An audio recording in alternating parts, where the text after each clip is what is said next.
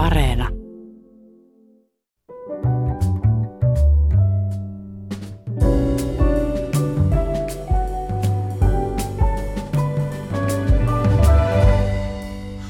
Hyvät ihmiset, suomalainen muotoilu ja eritoten tekstiilisuunnittelu ovat olleet meille jo kymmeniä vuosia kollektiivinen ylpeyden aihe. Tietyt perinteiset viime, viime vuosisadalla tehdyt kuviot ja kuosit tulevat edelleen päivittäin katukuvassa vastaan. Mutta missä kulkee suomalaisen muotisuunnittelun avantgarde? Kuka ja mitä on tällä hetkellä en vogue? Ja miten suomalaisella fashion designilla maailmalla menee? Sitä mietitään tänään täällä ja vieraanani ovat muotitaiteen professori Pirjo Hirvonen ja muotisuunnittelija ja muotoilija Sasu Kauppi. Tervetuloa, hyvää huomenta ja kiitos kun tulitte. Kiitos. Kiitos. Aloitetaan perinteisesti naisesta. Pirjo. Sä oot Aalto-yliopiston professori ja sun erikoisalana on suunnittelun käytänteet, mutta sä oot ollut hyvin paljon mukana myös järjestämässä isojakin tapahtumia ulkomailla, vaikka mitä ei ruveta luettelemaan, mutta sulla on käsitys siitä, mitä maailmalla tapahtuu. Yliarvioidaanko me sun mielestä? Siis meillä kaikilla täällä Suomessa on semmoinen olo, että suomalaista muotisuunnittelua tunnetaan maailmalla. Onko se niin totta kuin mitä me, miten me luullaan? Että meidän...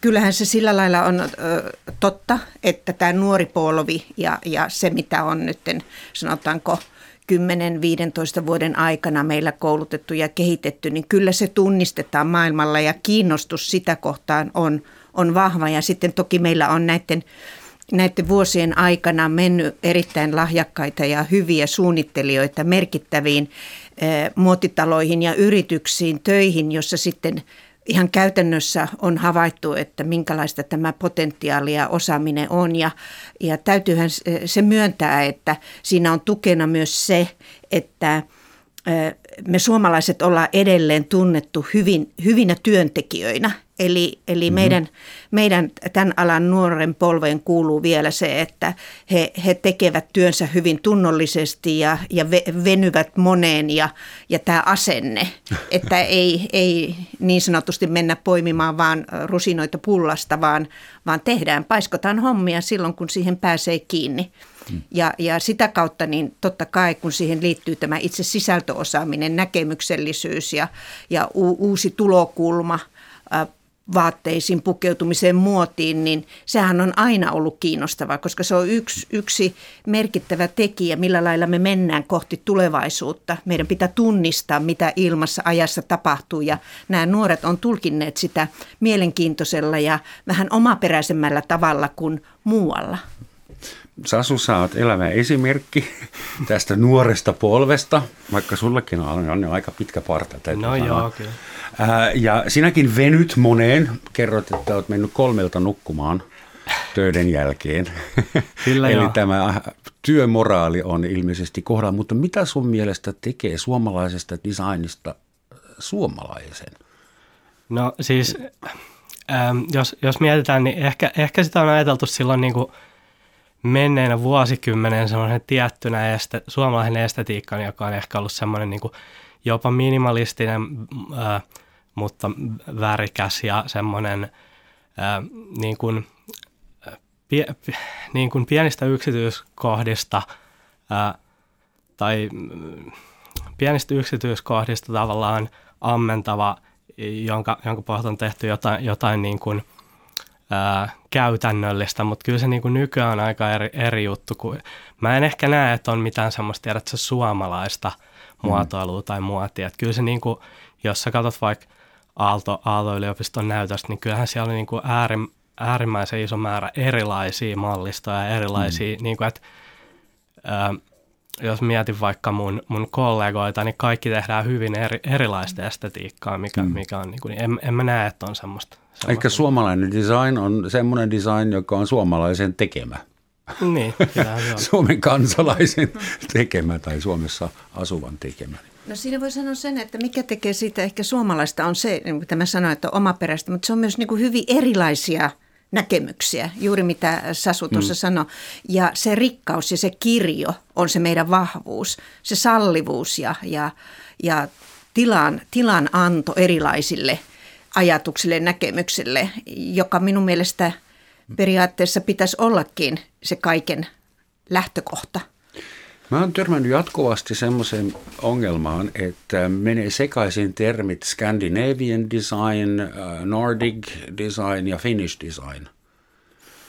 Onko teidän mielestä, onko ne osittain samaa vai tarvitaanko niitä no, edes, no siis, koska... Ni, niin, no toihan on, niin kuin Suomihan ei virallisesti ole Skandinavia, vaan Fennoskandia, mm. mutta niin kuin, Kyllä minä sen tiedän, olen tuhat kertaa selittänyt muille. Mutta näin kuin yle, yleiseltä, en mä tiedä. Siis mä en itse tykkää käyttää tämmöisiä, tämmöisiä termejä, koska vaikka, vaikka olen ylpeä suomalaisuudesta ja, ja niin kuin myös kaikista me, täältä tulevista menestyvistä, niin silti mä, mä en niin kuin, Mä, mä en oikein osaa sanoa tuohon. No ehkä toi Nordic design tai Scandinavian design, ainakin Saksassa se mielletään semmoisena, siinä on paljon luonnonmateriaalia, vaaleita puuta pitää olla paljon ja sitten graafisia kuvioita kankaissa. Kaikki on vähän minimalistista ja hyvin hillittyä.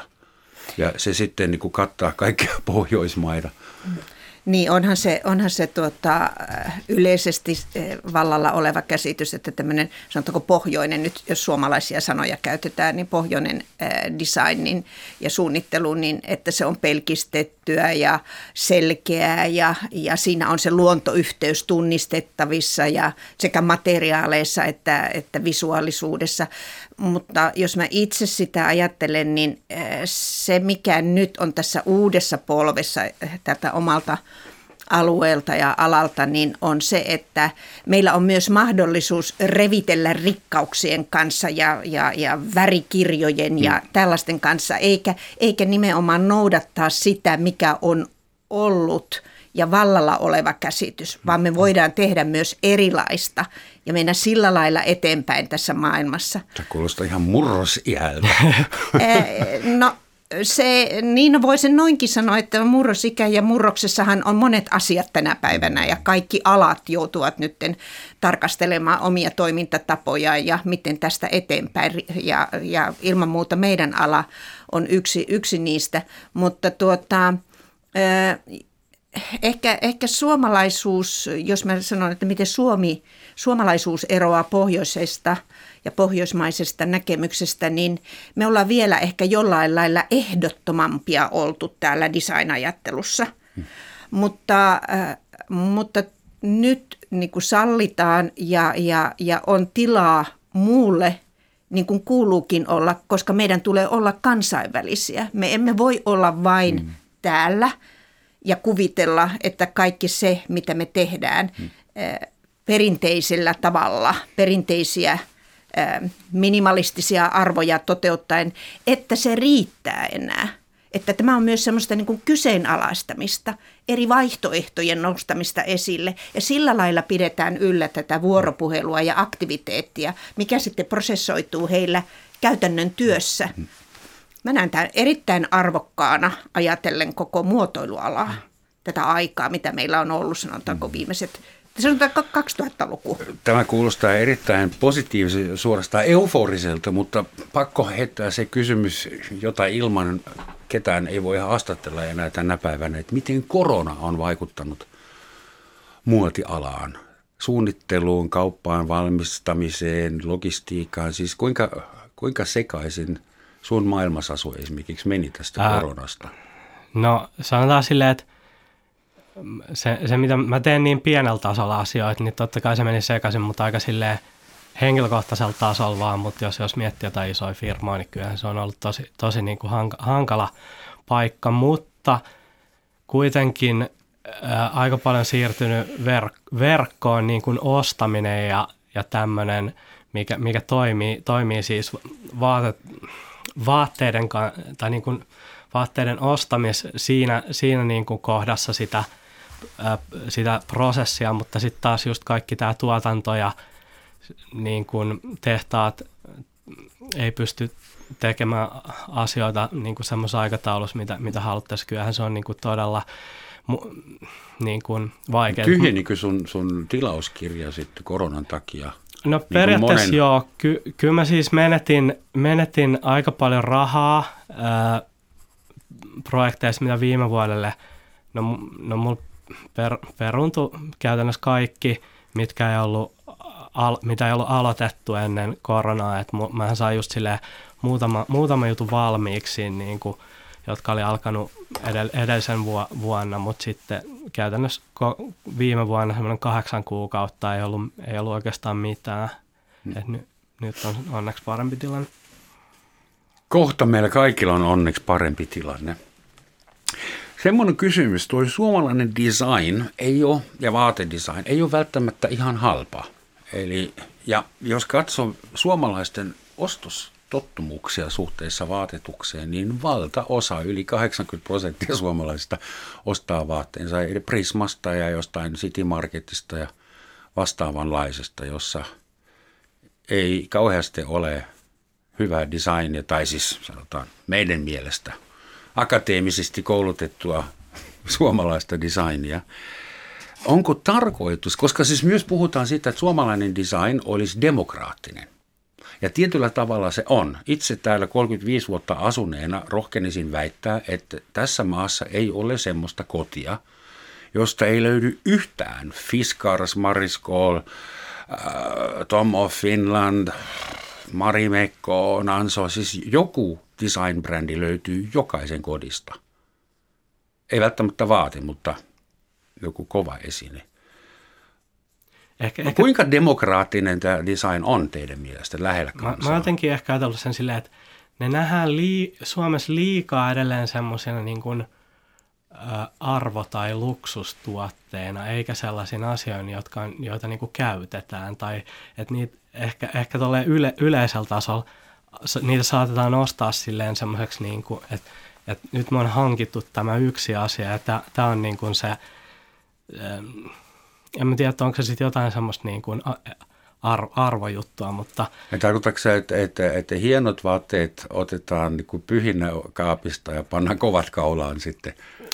No en mä tiedä, siis mä, mä, mä haluan nä- tai ajatella, niin kuin, no mä mietin ehkä tuossa enemmän nyt jotain mu- muuta kuin vaatteita, mutta mut jos tota, mä, mä haluan niin kuin, mä ehkä suunnittelen niitä semmoisia tuotteita, mitä mä haluaisin nähdä pidettävän niin kuin missä vaan ja milloin vaan, niin mä ajattelen hyvin paljon silleen niin kuin pukeutumisessa, että, että, niin kuin, että ne, ne, on tehty käytettäväksi, eikä siksi, että, sul, että sä käytät sitä yhden kerran ja sit se on niin kuin koristeen, ellei sit, ellei sit halua keräillä jotain asiaa, mm. mutta se on asia erikseen. Eli laatu on tärkeä, kestävyys. Kyllä joo, ja siis se, se niin kuin, että se, se tuote on mielenkiintoinen ja tarpeeksi ehkä ajaton, että, että, se, että, että se ei ole niin kuin kolmen kuukauden päästä silleen, ei enää trendikäs. Ja miten se kipristelee vielä, kun Mari Kondo on jo lähtenyt? Ootko sä sitä mieltä, että suomalainen design on tarpeeksi lähellä suomalaista asiakaskuntaa, kotimaista kohdeyleisöä. Koska jos esimerkiksi ajattelet, että suomalaisen rahan, rahan käyttö vaatteisiin ja jalkineisiin on 879 euroa vuodessa. Sille nyt ei kauhean monta iltapukua ostaa. Niin, eh, kyllähän suomalaisilla on omanlainen eh, suhtautumistapa pukeutumiseen ja vaatteisiin ja, ja ja miten ne arvottuvat muiden asioiden joukossa. Tuossa tuli vaan sun aikaisemmista mm, lauseista mieleen, että Suomessahan on ollut valtava vahva vaatetusteollisuus ja todella taitavia suunnittelijoita, erinomaisia kokoelmia, jotka on myös olleet kansainvälisesti haluttuja ja, ja niin edelleen. Mutta ikävä kyllä sitten 80-luvulla alkoi mennä nämä, tuotantokustannukset siihen suuntaan, että sitten – yhtä lailla vaatetusteollisuus kuin sitä ennen tekstiiliteollisuus hiipui, hiipui ja tuli sitten tämä niin sanottu ikävä harmaan musta vuosikymmen 90, joka, joka koetteli paljon ja sen jälkeen sitten onkin pitänyt lähteä uudelleen rakentamaan maailmaa. Mutta tämä, että mitä se design tai vaate on niin suomalaisille, niin kyllähän se on tunnistettavissa, että suomalaiset haluaa mukavaa, aika helppoa, helppoa, luonnikasta, ne ei niin kovasti halua siitä mitään numeroa, vaikka kuitenkin he toisessa tilanteessa tunnustavat sen, että mitenkä jotkut, jotkut vaatteet ja asut ja kuosit ja värit niin antaa heille iloa, energiaa ja, ja tuntevat, niin kuin, sanotaanko, että ne on niin kuin myös voimaannuttavia, hmm. niin, niin sitten he kuitenkin niin, kuin niin sanotusti putoavat takaisin sille että hei, mennään nyt vaan näin ja näin ja näin, että ei niin kuin tämä tämän kummempi ole. Ja sitten ehkä, ehkä mennään sinne eh, marketteihin ja ostetaan. Toki siellä varmaan, minä uskon, on myös hyviä, hyviä laadukkaitakin simppeleitä mm.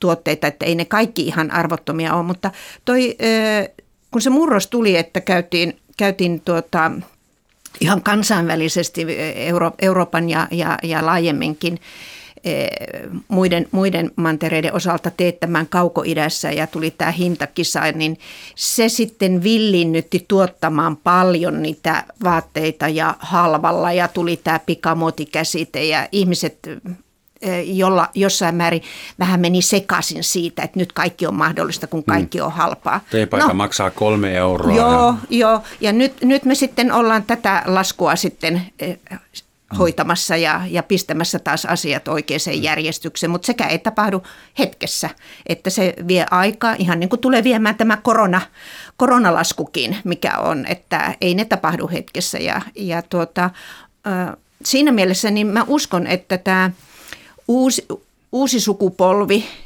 onko ne nyt milleniaaleja tai onko ne eh, Z-sukupolvea tai mitä tahansa. ne alkaa olla ihan vanhoja. Ne, nehän on jo vanho, nehän on vanhoja ja ikävä kyllä eihän iän, ryhmä, iän perusteella ihmisiä luokitella niiden arvomaailmoja. Mutta mä uskon, että sanotaanko, että tässä on tapahtunut niin paljon isoja asioita viime vuosikymmeninä, jotka ovat ihan oikeasti niin kuin saaneet eh, valmiutta siihen, että nyt me ruvetaan katsomaan asioita uudella tavalla ja rakentamaan asioita uudella tavalla – ja, ja Suomella on paljon tehtävää ja, ja tämäkin ala on yksi osatekijä siinä, kun me rakennetaan uutta tulemista ja uutta vahvuutta. Ja mä hyvin vahvasti uskon näihin tähän nuoreen polveen, ketä tuolla nyt on vähän kokeneempina tai ihan uusina tulokkaina tekemässä, että niillä on valtava tahtotila ja energia ja, ja näkemyksellisyys lähteä luomaan, johon sitten muutkin lähtee mukaan. Ja toivon mukaan suomalaiset äh, alkavat nähdä, nähdä niin kuin omaa etuaan siinä, että mitä ne hankkii, mitä ne kuluttaa. Jos kuluttaminen on ylipäätäänkään hyvä sana, sehän on vähän niin kuin, että se on mun mielestä ruma sana. Se on se ruma sana, se on negatiivinen sana. Ja kuka niin. nyt haluaa olla semmoinen se. Ja sen takia pitäisikin puhua käyttäjistä, eikä, ei, koska kuluttaminen Useri. on... Siis huumeteollisuus ja internet, ne puhuu kanssa usereista, niin. pitää olla varovainen. Mm, hetkinen, sä sanoit niin paljon fiksoja asioita, että mä menin ihan sekaisin. Kun sä voit katsella sun konsepteja niin tos, nyt siellä. Tosta, mulla tuli vielä mieleen siitä, kun sä puhuit siitä niin kuin fast fashion, siitä, kun se tapahtui yhdessä vaiheessa, niin mun mielestä siinä se on tosi jännä, että on paljon niin kuin tutuiskin sellaisia ihmisiä, että, että niin kuin, okei, ne arvostaa sitä, että mitä sä teet ja ää, niin kuin ns. Hyvä, hyvää designia ja semmoista hidasta designia tietyllä mm. tavalla, mutta sitten kuitenkin ne menee ihan sekaisin, kun ne saa niitä Lidlistä kolmella eurolla niitä paitoja, mm. ja se on aika surullista. Edelleen. Mm. Niin, tätä mä ajattelin, että meidän täytyisi nyt muuttaa suurin piirtein kaikkia toimintatapoja, liikenne, mm. talous, ympäristö, mm. YMS ja myös muotiala.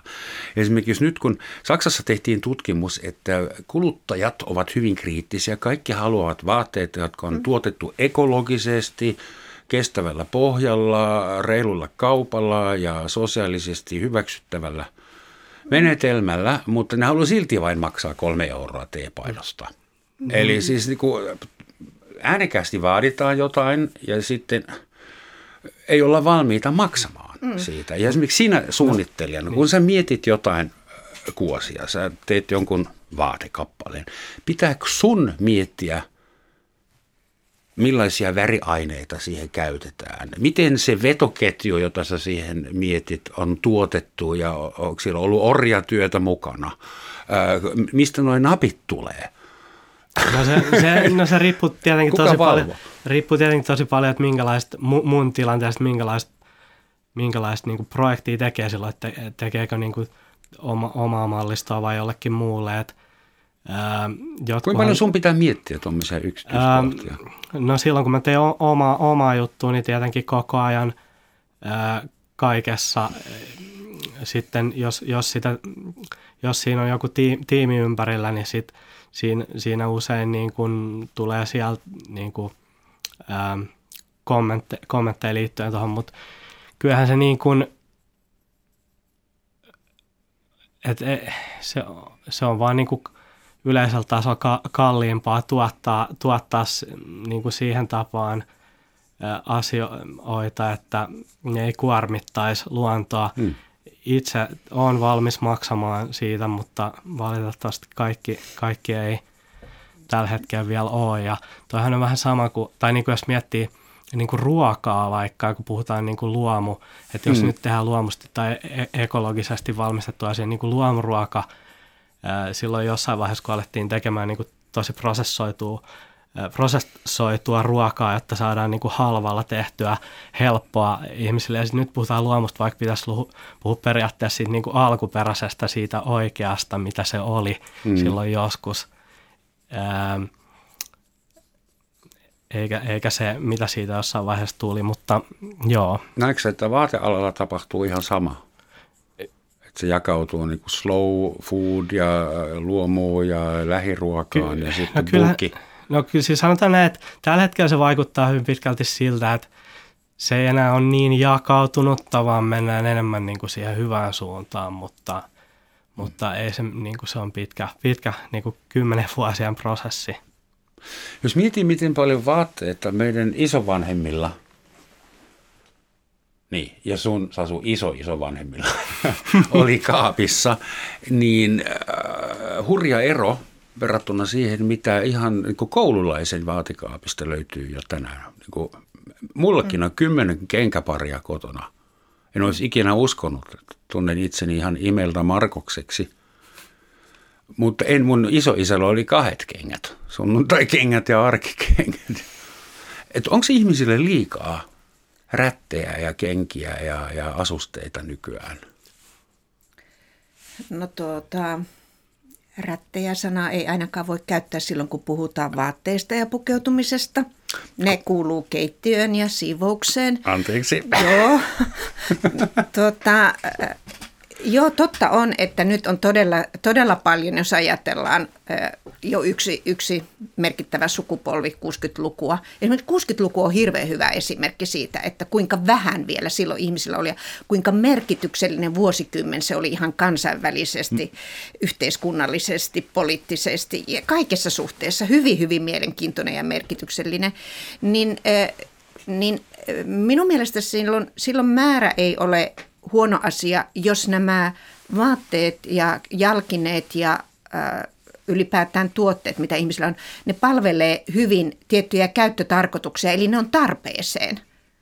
Mutta jos niitä vaan hankitaan ihan vaan hankkiakseen, niin, niin silloin, silloin se ei ole niin kuin tarpeen. Mutta tässä korostuu myös sitten se, että, että jos tuote on hyvin suunniteltu, ja tuossa aikaisemmin jossain yhteydessä Sasu mainitsi, että niin kun ne on käytettäviä ja hyviä toiminnallisia, niin silloinhan ei myöskään ole tarve niin moneen, jos ne on siellä suunnitteluvaiheessa jo ajateltu niin, että ne palvelee laajemminkin, eikä vain hyvin rajatussa käyttötarkoituksessa.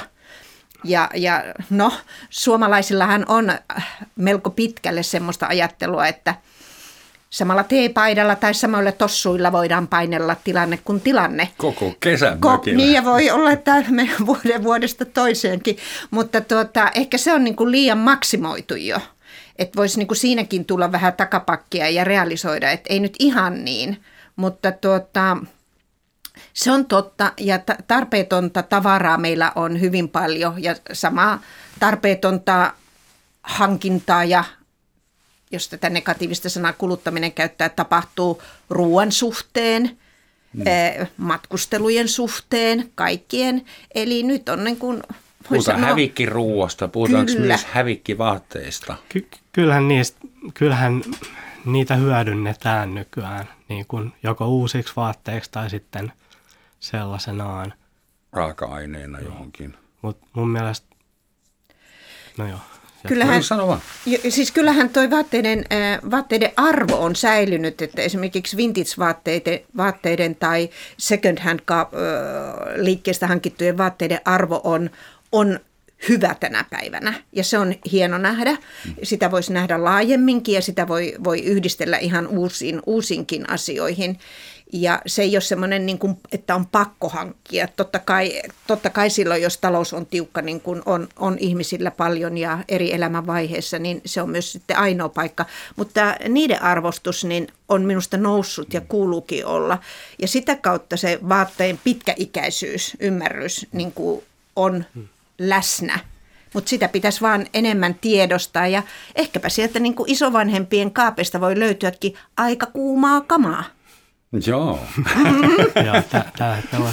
Mutta joo, siis tosiaan kyllä, kyllä niin kuin, tai itse tällä kun suunnittelen, niin kyllä mä nykyään teen hyvin pitkälti, tai kun mä suunnitellessa mietin sitä, että, että, että yritän tehdä niin kuin tietyllä tavalla ajattomampia asioita, niin kuin mainitsin tuossa aiemmin, ja, ja semmoisia, mä tykkään siitä, että vaatteen voi aina käyt, käyttää loppuun. Eli, eli sitten mulla on itsellä paljon semmoisia vaatteita, jotka, jotka on, niin kuin, voi olla todella vanhoja silleen, että ne on oikeasti niin kuluneita. Mut, mutta, tota, mutta sittenhän on niin kuin ihan, jos miettii tuolla, ää, tai jossain, jossain puhutaan, niin kuin, että on ta, tavallaan tabu sanoa tälleen niin kuin vaatesuunnittelen, että älkää ostako niin kuin vaatteet lisää, mutta sitten jos miettii vaikka joku Vivian Westwood, hän on sanonut sen ihan suoraan, ja hänellä on kuitenkin niin kuin isot muotitalot mm. olemassa ja näin, mutta, mutta kyllä mä niin kuin teen mieluummin tavallaan huolella mietittyjä ää, asioita, jotka, jotka tota, ää, kestää niin kuin pitkään ja ehkä sitten monikäyttöisiäkin kuin sit, sit mm. sellaista, sellaista, mitä näkee, niin kuin, että sulla tulee 12 seasonia vuodessa jollain. Niin.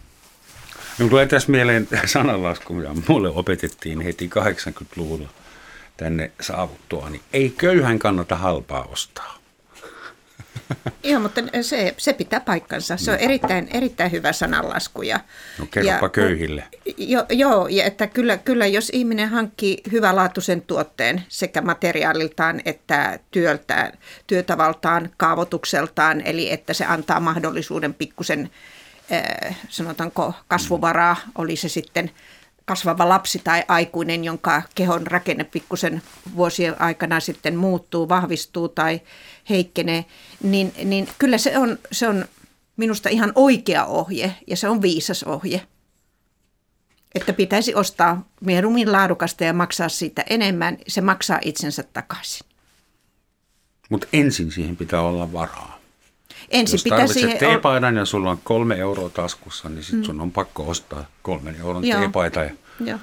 Kyllä se on ymmärrettävää sekin. Sivuvaikutuksineen. Ja se, että tavallaan se on saatavilla se asia. Joskus sitä ei ole, joskus sä et olisi voinut ostaa kolmelle eurolla sitä teepaitaa. Ei. Niin, Nyt koska... sen pystyy. Hyvät ihmiset, Tämä on Yle Radio 1 Romansatsin maamekirja, jossa tänään puhutaan suomalaisesta vaatesuunnittelusta ja tekstiilimuotoilusta. Ja mulla on studiossa täällä vieraina muotitaiteen professori Pirjo Hirvonen ja muotisuunnittelija Sasu Kauppi. Puolessa välissä aina kannattaa muistuttaa. Missä Suomessa suunniteltuja vaatteita ja kenkiä nykyään valmistetaan. Pirjo, sä kerrot, että 80-luvulla Suomen vaateteollisuus tavallaan niin teki kuolemaa. Niin loppu, loppuvuosikymmenellä. Niin. Ja nykyään mm. suomalais, siis sun, sun, sun suunnittelemista kuoseista varmaan suurin osa valmistuu jossain ihan muualla kuin Suomessa. Vai? No joo, siis aika paljon. Nyt jos puhutaan esimerkiksi tämä mitä, mitä tein Mar- Marimekon kanssa, niin, niin niitähän on hyvin pitkälti painettu nimenomaan Su- Suomessa. Mm-hmm. Mutta tota, ää, joo, se ympäri... Eli ne painetaan Suomessa, mutta ne räätälöidään tai niinku ommellaan muualla. No, to, t- tällä hetkellä jo, jo siis mm, su- suurimmaksi osaksi kyllä. Ää, jonkun verran mä oon tehnyt itse Suomessa – Suomi on äär, niin kuin tällä hetkellä tosi kallis maa tuottaa. ää,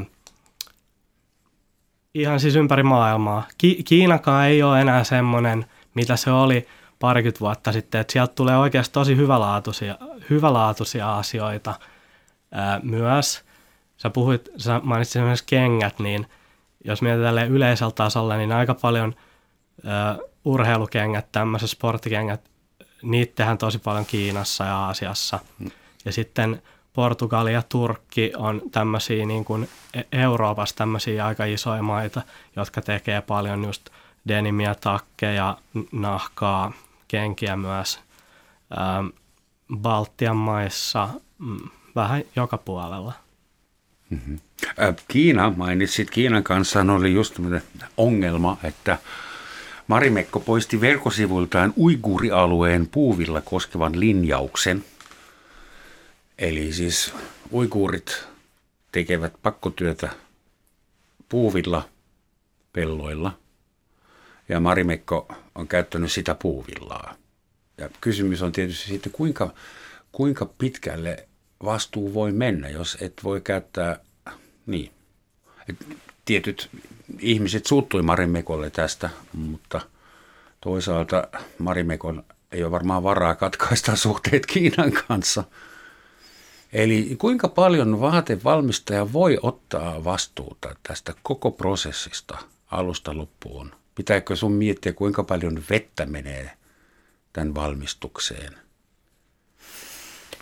No kyllähän tänä päivänä niin e, tilanne on se, että ihan kansainvälisellä tasolla niin meidän täytyy ottaa vastuuta paljon enemmän, laajemmin, mutta tämä oli sikäli hyvä esimerkki tämä, minkä sä otit, että kun se lähtee se vastuunotto ihan siitä, että mitä kuitua me käytetään – mistä se, missä sitä kuitua kasvatetaan, minkälaisissa olosuhteissa ja mitä vaiheita sen jälkeen se prosessi ja käy läpi. logistiikka vielä siellä on, kaiken joo, lisäksi. Siellä on niin paljon niitä tekijöitä, että koko tämän, koko tämän prosessin ja tämän paletin niin, kuin niin sanotusti siivoaminen tai sanotaanko oikaisuliikkeen tekeminen, niin se tulee viemään aikaa ja se on niin monivaiheinen.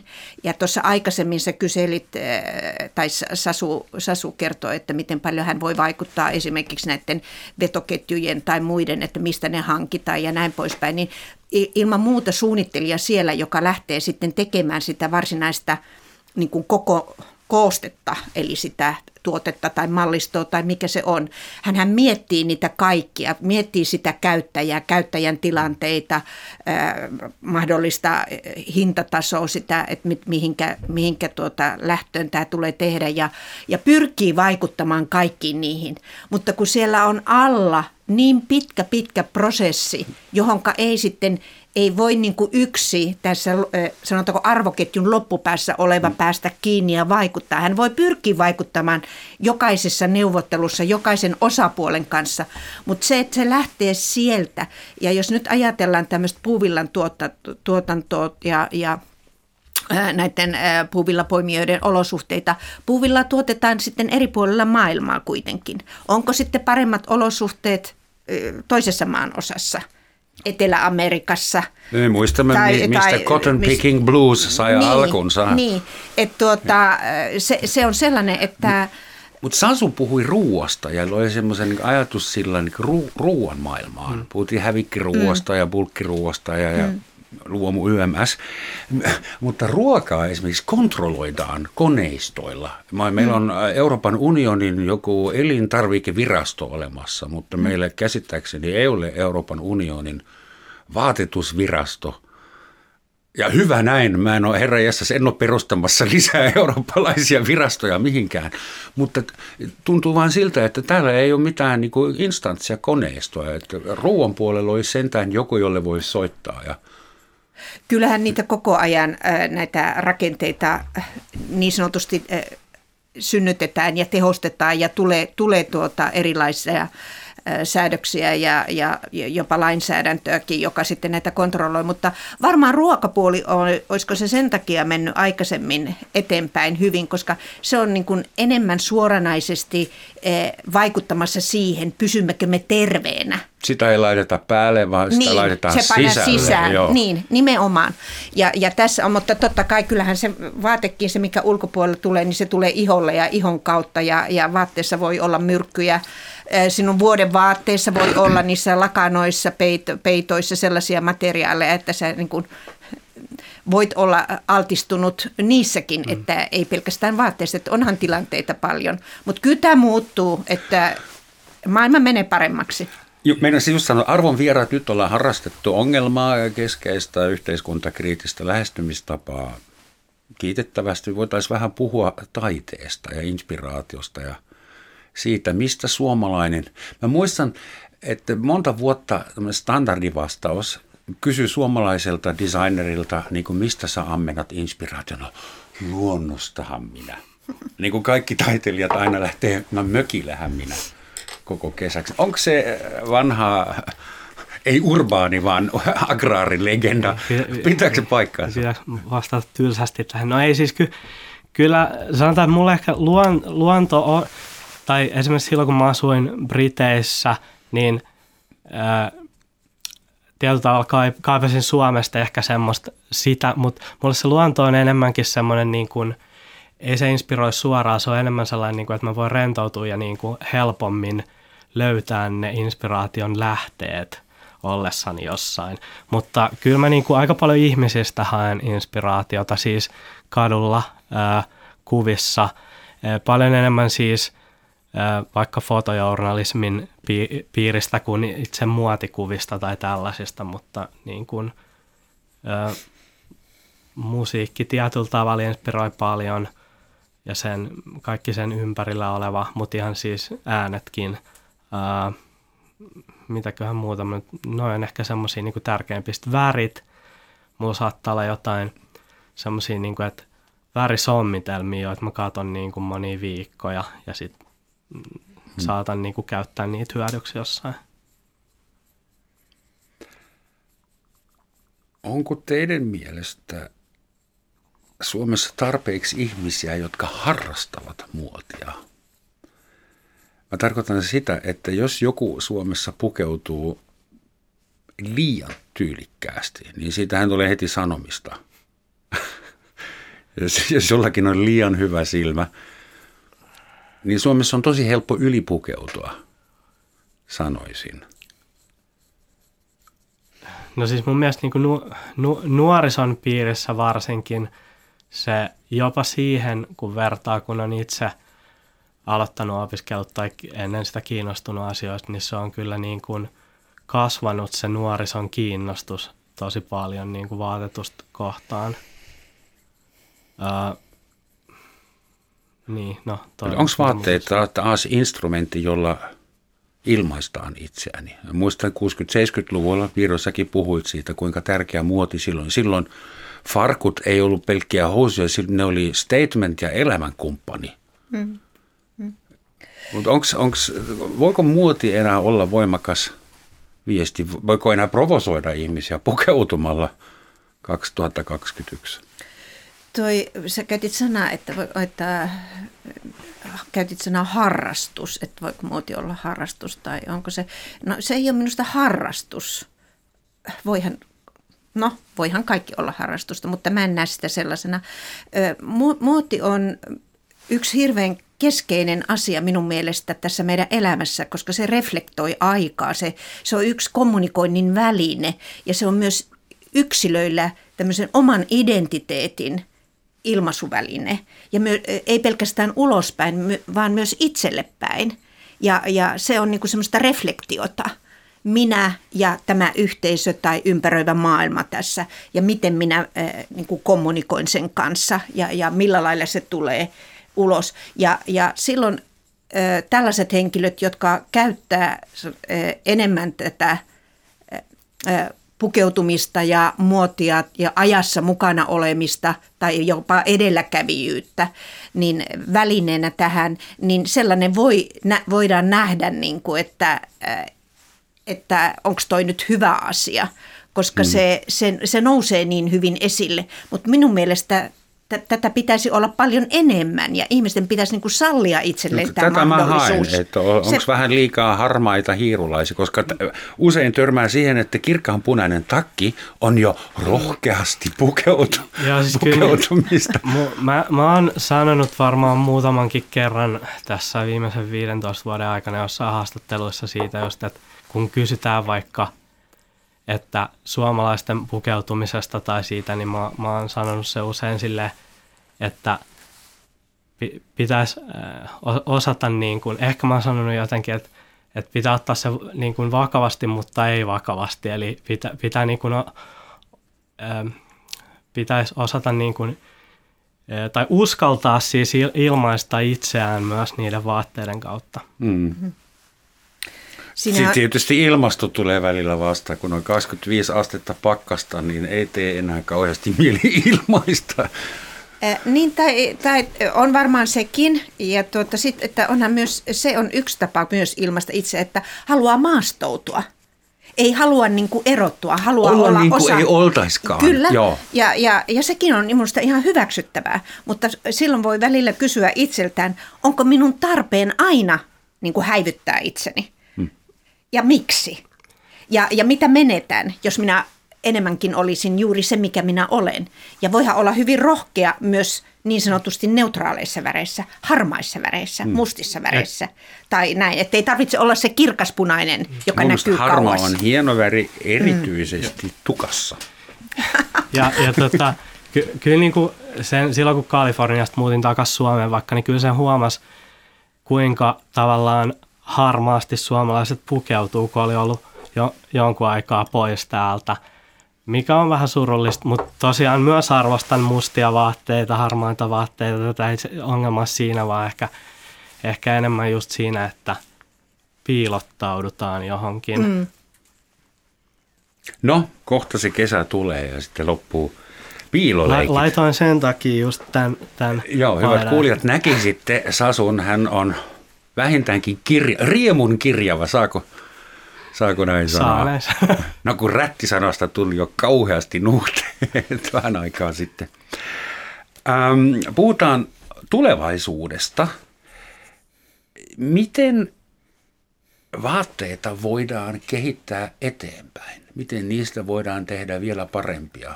Okei, raaka-aineet ja, ja kestävä kehitys ja kaikki reilun kaupan asiat, ne voidaan tietysti, mutta itse se vaate, se tuote. Jossain vaiheessa ruvettiin puhumaan älyvaatteista ja jokaisen pipossa piti olla tietokone ja jokaisen farkussa piti olla ties mitä. Ja niitä ei oikein tullutkaan.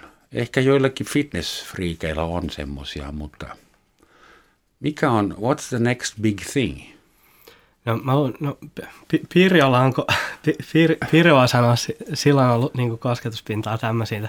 Mä voin sanoa sen, että, että se on hyvin hidas prosessi se kaikkien uusien materiaalien tämmöisten tuottaminen, niin sen takia niitä ei ehkä ole niin vielä niin paljon tullut. No tietenkin, jos tuommoinen teknologia tulee, sehän on yksi osatekijä, jolla niin kuin voidaan tehdä parempia, parempia vaatteita.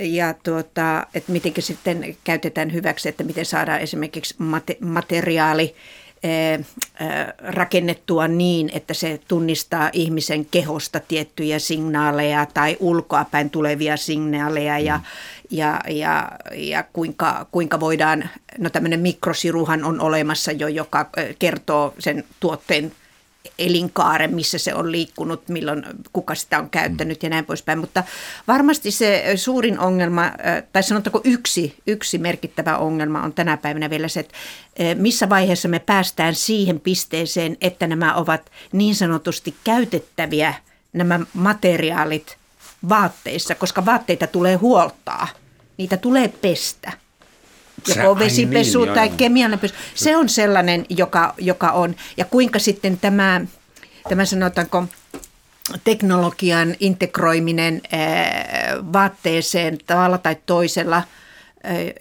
tai sitten siihen materiaaliin, niin miten, miten niin kuin ihminen ottaa sen osaksi itseään, koska se on, No, jossain se on toinen Aasiassa, iho sitten. Näin joku dokumentti, että siellä yritetään kehittää semmoista ää, nestekiden näyttöä, mm. jotain QLED, OLED, mä muistan mikä sen nimi oli, minkä voisi laittaa esimerkiksi teepaitaan. Mm.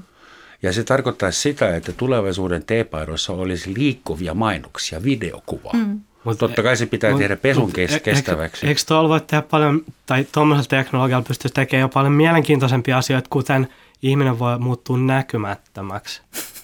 Totta, Täm, joo, se, se, se mä, sotilas siis, Joo, joo, siis koska semmoinen, mä en tiedä niin paljon, mutta, mutta kollegani Matti tietää enemmän, joka puhuu puhu, puhu tästä joskus, että, että, että on semmoisia tavallaan niin kuin, että, että olikohan se jotenkin niin, että siinä on tavallaan kamera ja näyttö silleen, että se se ottaa sen, kuvan niin, sun taustasta niin, ja, ja korvaa ja sut se, sillä taustalla. Niin joo.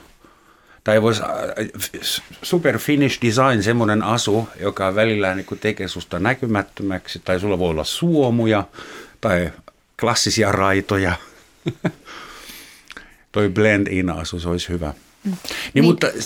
toi, toi, on, toi, on, toi oli hyvä esimerkki siitä, että sitten me kohdataan ihan uudenlaisia eettisiä kysymyksiä, että mihin, mihin meidän on syytä tai hyvä edes mennä, että kuinka paljon me ruvetaan niin sanotusti manipuloimaan jo ihmisen olomuotoa ihmisenä, eli tämmöinen humaani aspekti, koska siinä rupeaa niin kuin teknologia ottaa jo vallan, vallan siitä, että miten me näymme tai näymmekö ollenkaan ja, ja niin poispäin. Mutta näitä kaikkia erilaisia kokeiluja ja versioitahan on, on todella paljon, mutta miten, miten se sitten lähtee niin kuin ihan konkreettisesti eh, niin kuin sä puhuit, niin vaatteisiin. Ja tässä on tähän mennessä puhuttu kuitenkin vaatteista sillä tavalla, että ne on, ne on käytettäviä ja ne on laajemman yleisön käytössä, eikä vain jonkun erityisryhmän tai testiryhmän käytössä. Mun tuli just mieleen, että vaatteillahan on ollut erittäin iso merkitys koko ihmiskunnan kehityksen kannalta. Siinä päivänä, kun ensimmäinen esi-isämme laittoi, tai äitimme laittoi ensimmäiset sandaalit jalkaan, meidän toimintasäde kaksinkertaistui ja sivilisaatio otti harpauksen. Mm. Eli tuo Joo, ja jos ajatellaan vaatteita, niin niitä on tehty ihan niin kauan kuin ihminen on, on ollut vuorovaikutuksessa toisten kanssa, koska on tarvinnut jotakin. Että jos mennään tämmöisiin ää, alkuperäiskansoihin, niin sieltä löytyy ihan mielettömän hienoja ää, esteettisiä ilmentymiä, miten he ovat koristelleet itseään ja hmm. joko eri seremonioihin tai mihin, mihin tahansa, tai mitä materiaalia on käyttänyt, onko ne käyttänyt siellä palmulehviä, ruokoja, mitä tahansa materiaalia. Täällä pohjoisessa ollaan käytetty tietenkin eläinten nahkoja ja, ja, ja näin poispäin, että kun on tarvittu sitä suojaa ilmastoa vastaan. Mutta se, että nämä alkuperäiskansat ilmentää hyvin sitä, että kuinka ihmisellä on ihan peruslähtökohtainen vietti myös siihen, että hän haluaa jotakin korostaa omassa olemuksessaan jollain näyttävyydellä ja, ja sen tyyppisillä asioilla. Ja se, se on ihan nähtävissä, jos käydään menemään pitkälle pitkälle historiaan, hmm. ihan, ihan vaikka näihin hetkinen faaraon aikoihin tai muuhun, hmm. jos sieltä katsoo ne hiustyylit ja ää, nämä Silloin sil, sil, silmä, oli silmämeikkaukset ja kaikki. Asia, Joo, mutta kukaan ei niitä ole kriittisesti tarkastellut. Me vaan tässä nyt keskitytään mätkimään toisiamme tässä ajassa, joka on ihan tarpeetonta, vaan pitäisi miettiä vähän syvemmin. Näistä sun historiallisista esimerkiksi tuli mieleen, en muista yksityiskohtia, mutta luin just jostain, että joku suomalainen firma rupeaa valmistamaan kenkiä materiaalista, joka on tehty jostain viikunakaktuksesta. Ja vieläpä sillä tavalla, että nämä viikunakaktukset, joita käytetään raaka-aineena, ne kasvatetaan pelkällä sadevedellä. Mm, mm. Eli aika pitkälle on viety tämä, ja, mutta katsotaan nyt sitten paljonko tuommoinen viikona kaktus sadevesi sandaali tulee maksamaan. Lopuksi vielä kysymys taiteilijalle. Sasu, jos sä saisit suunnitella ihan mitä haluat, saat itse keksiä. Eikä sen tarvi mennä kaupaksi edes. mitä tekisit? Mikä olisi sun baby tällä hetkellä, jos Saat tuhdin apurahan ja sulla on vuosi aikaa tehdä ihan mitä haluat. Toi on aika, toi on kyllä hankala. Mä, mä luulen, että mulla ei ole mitään, tiedätkö, niin sellaista, semmoista, äh, todennäköisesti tekisin hyvin samanlaisia asioita kuin mitä mä teen nyt. Mulla ei ole mitään semmoista, niin kuin, että, että tämä olisi jossain niin kuin le, lehden kannesta ja joku hieno asia, vaan niin kuin, a, mä tykkään mun työstä siitä, mitä mä teen. Ja saan suunnitella aika paljon semmoisia asioita, mistä, mistä tykkään. Ehkä tämä on just se suomalainen asenne, josta Pirjo puhui alussa. Täällä kääritään hihat ja hoidetaan hommat, eikä kolmeen asti aamulla. Arvon vierat, suuret kiitokset tästä keskustelusta. Odotan jännityksellä kevättä ja kevätkollektiota. Lopuksi saatte oman alan sitaatin. Se tulee semmoisen miehen, edesmenneen miehen suusta kuin Yves-Henri de la Mathieu Saint-Laurent. Ja hän sanoi joskus, muoti haihtuu, mutta tyyli on ikuista. Eikö se kiinnostavaa? Äh, kaunista. Hmm. Kiitoksia. Bon, bonjour, mes amis, et au revoir. Kiitos. Kiitos. Ranskan kieli saa aina niin sekaisin.